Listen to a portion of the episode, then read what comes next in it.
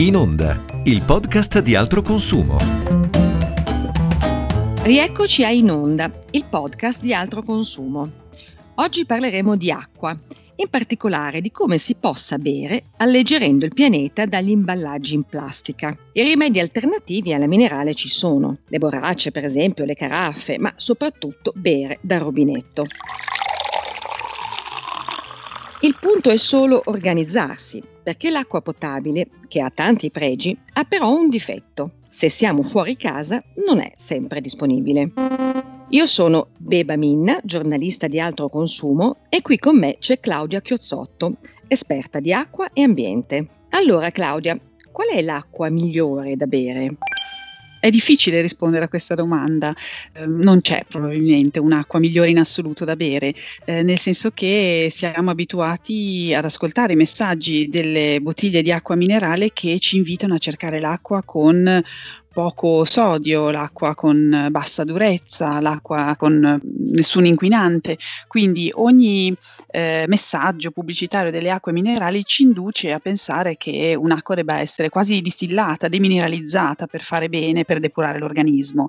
Invece quello che ci serve sono ogni giorno un paio di litri di acqua buona, di buona qualità, che contenga anche il giusto quantitativo di sali minerali e che sia controllata dalle possibili contaminazioni microbiologiche ecologiche o di inquinamento.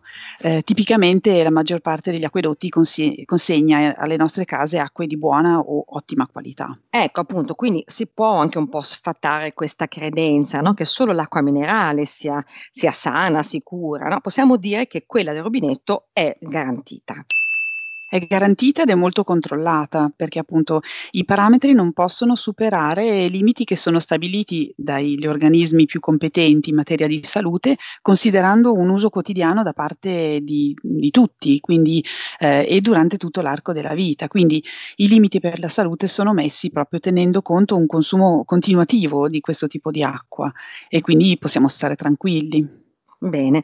Senti, però a volte, a parte la sicurezza, diciamo, uhm, non è proprio sempre buonissima. Io insomma lo vedo do cambiando città, cambiando casa, insomma il sapore può anche, ehm, cambiare parecchio, no, c'è qualche trucco magari per renderla un po' più gradevole? Perché è un peccato rinunciare all'acqua del rubinetto magari solo perché non ci piace del tutto. Sì, quello che allontana molti cittadini dal consumo dell'acqua del rubinetto è il sapore di cloro, chiaramente, che viene aggiunto dagli acquedotti e non sempre, tra l'altro, viene aggiunto comunque per mantenere eh, il buono stato igienico dell'acqua lungo le tubazioni per arrivare fino ai rubinetti di casa nostra.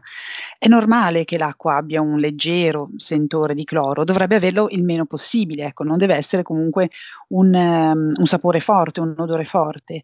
Però quando arriva al nostro rubinetto con questo sapore di cloro, normalmente è sufficiente far riposare l'acqua, far decantare l'acqua in una caraffa oppure in una bottiglia, tenendola anche in frigorifero se ci piace più fresca, in modo che il cloro, con un po' di tempo di, di riposo, evapori dall'acqua e, ehm, e, non si senta più tanto al gusto.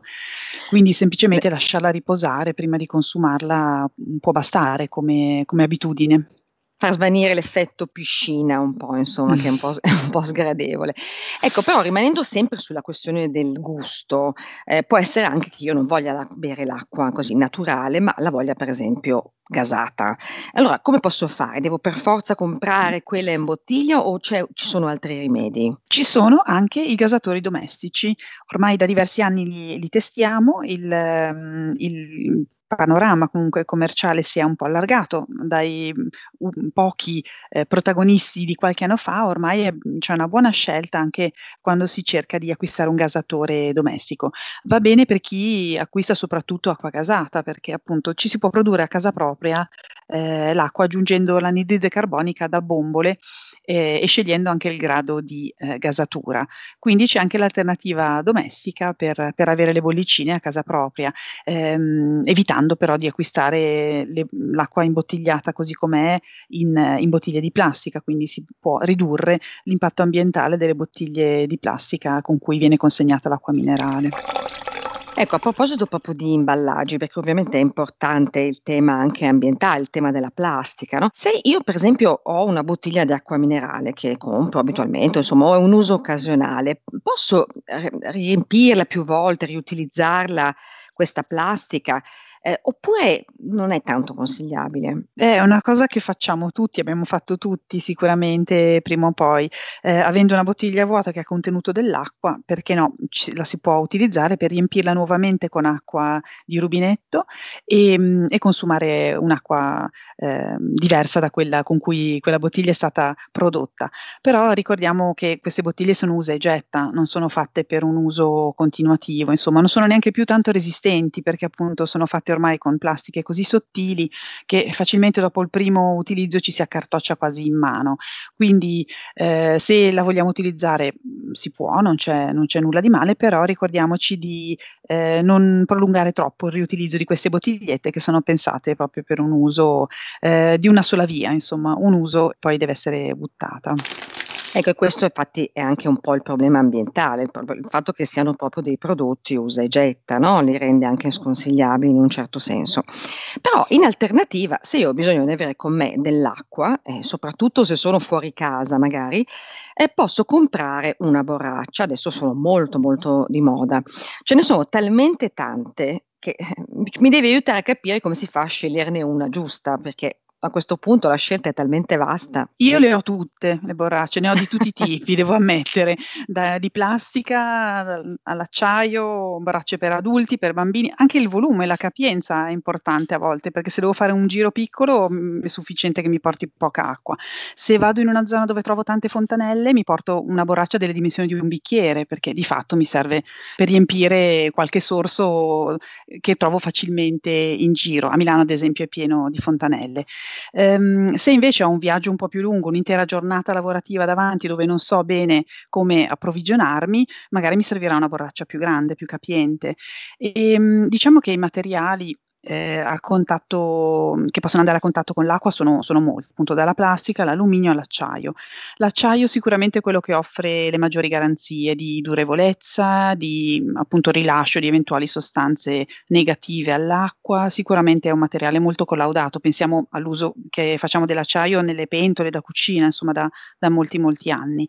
Um, l'alluminio ha le stesse, le stesse caratteristiche dell'acciaio, eh, però necessita di un rivestimento interno per entrare entrare a contatto con l'acqua, quindi c'è un leggero strato di, eh, di plastica per evitare che l'alluminio si, si, corroda o comunque possa rilasciare ioni metallici all'acqua ehm, e la plastica invece è appunto un, po' l'alternativa, insomma è più leggera degli altri, degli altri metalli ma ha lo svantaggio se è trasparente di non proteggere tanto l'acqua che contiene dal, dalla luce e, e anche dal calore.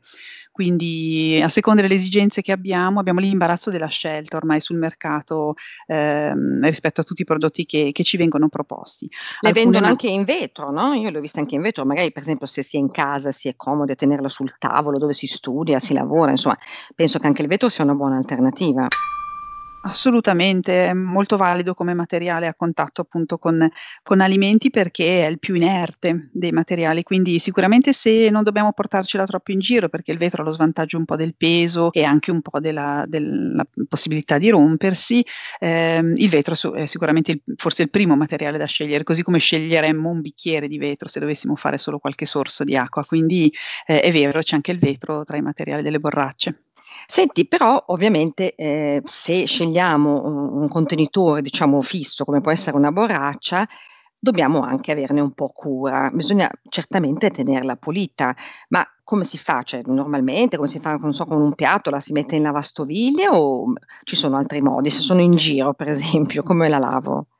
Allora, il lavaggio in lavastoviglie come manutenzione sicuramente è il più consigliato quando la borraccia lo tollera, quindi dobbiamo ricordarci quando l'acquistiamo di ehm, osservare le indicazioni di manutenzione e utilizzo perché se è eh, adatta alla lavastoviglie, sicuramente un passaggio in lavastoviglie è la soluzione più sicura dal punto di vista appunto dell'igiene e anche delle, della manutenzione della borraccia, perché appunto lì il lavaggio avviene ad alte temperature e anche l'asciugatura in genere viene favorita dalla, dalla macchina.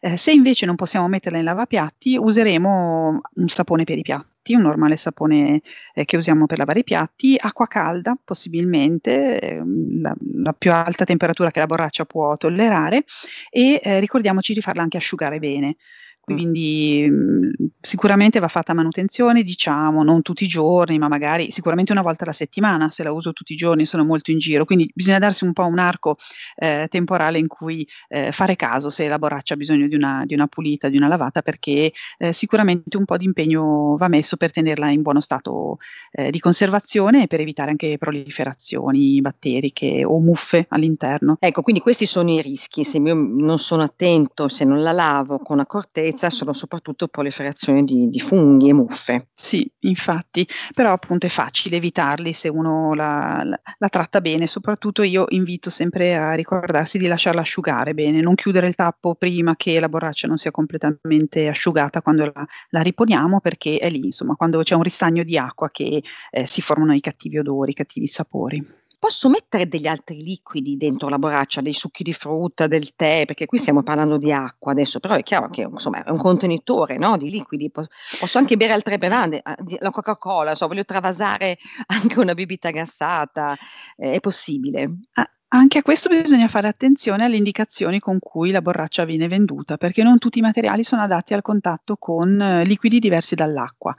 L'acqua tra tutti è il liquido un po' più inerte, se vogliamo, anche quello con un pH neutro, eh, non contiene gas normalmente, quindi appunto è abbastanza ehm, un liquido che, che, può andare in tutti i materiali. Non è così per alcuni materiali ed alcuni liquidi, ad esempio bevande più acide potrebbero eh, non essere adatte al consumo in una borraccia di metallo o di alluminio o di acciaio, quindi assolutamente facciamo caso alle indicazioni con cui le borracce vengono vendute perché non tutte sono state collaudate per tutti i tipi di bevande. Quindi non buttiamo via queste istruzioni d'uso, insomma, quando la compriamo. E poi un'ultima cosa, Claudia, perché adesso ovviamente stiamo parlando di rischi legati alla borraccia, però anche chi eh, beve l'acqua nella bottiglia, l'acqua minerale, mm, lo sappiamo, si è parlato tanto, per esempio nel periodo estivo, delle bottiglie casse d'acqua sotto il sole a 30 gradi, 40 gradi. Ecco, ci sono rischi anche con la plastica, eh, con le bottiglie insomma di plastica. Beh, questo rischio viene sempre ricordato appunto perché le bottiglie eh, dovrebbero essere conservate sempre in luogo fresco e asciutto. Diciamo che in una buona pratica di vendita dell'acqua minerale eh, le bottiglie non dovrebbero essere lasciate al sole, quindi dovrebbe essere assolutamente un'eccezione quella per cui una bottiglia di, di, acqua minerale finisce per lungo tempo al sole.